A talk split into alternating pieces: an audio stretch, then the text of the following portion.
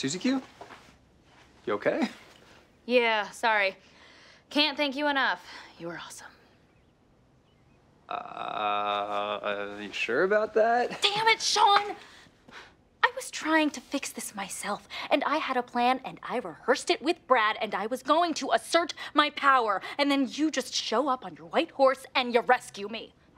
Sorry, I didn't. And the really disturbing part of it is, I liked it. And so I am annoyed with myself because I feel like I shouldn't because that's bad. But you know what?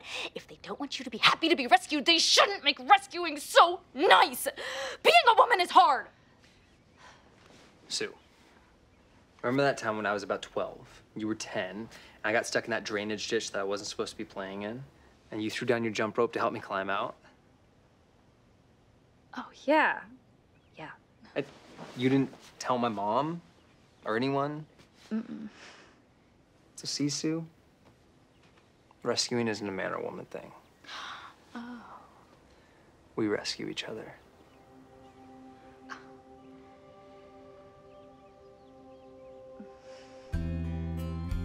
You know, a big part of growing up is knowing when it's time to grow up.